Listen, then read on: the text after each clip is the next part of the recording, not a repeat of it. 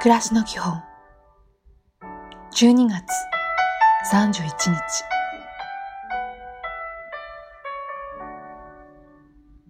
おはよう。好きな人には笑顔や眼差しで気持ちを伝えましょう。会えなくても笑顔や眼差しが届くものです。今日も丁寧に。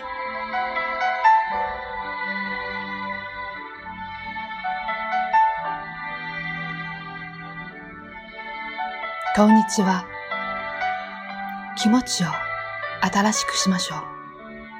今日までのモヤモヤはもう忘れます。心をすっきりさせて仕事と暮らしに向き合いましょう。いい一日を。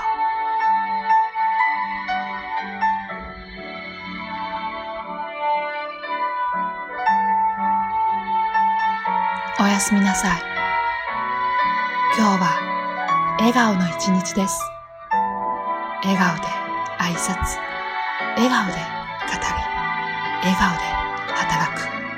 そして笑顔で終えましょう。あなたの笑顔がたくさんの人を助けることでしょう。ありがとう。ありがとう。